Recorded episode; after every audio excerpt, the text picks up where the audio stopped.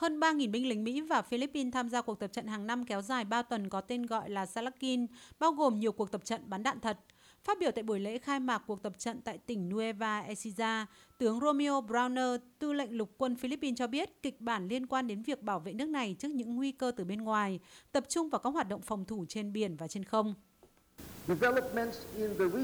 Những diễn biến trong khu vực trong những tháng gần đây đã khiến quân đội Philippines có lý do để chuyển trọng tâm từ an ninh nội địa sang bảo vệ lãnh thổ. Điều này có nghĩa là có những thay đổi mang tính quyết định trong tư duy, năng lực và cấu trúc của quân đội Philippines. Và quan trọng hơn cả là cho chúng tôi động lực để phát triển các liên minh và quan hệ đối tác với các quốc gia có cùng chí hướng. Phần lớn các hoạt động của cuộc tập trận sẽ diễn ra tại Fort Magsaysay, doanh trại quân sự lớn nhất của Philippines và là một trong năm địa điểm hiện có mà Mỹ có quyền tiếp cận theo thỏa thuận hợp tác quốc phòng nâng cao với Manila. Hiện Philippines vẫn chưa tiết lộ các căn cứ bổ sung mà Mỹ có quyền tiếp cận.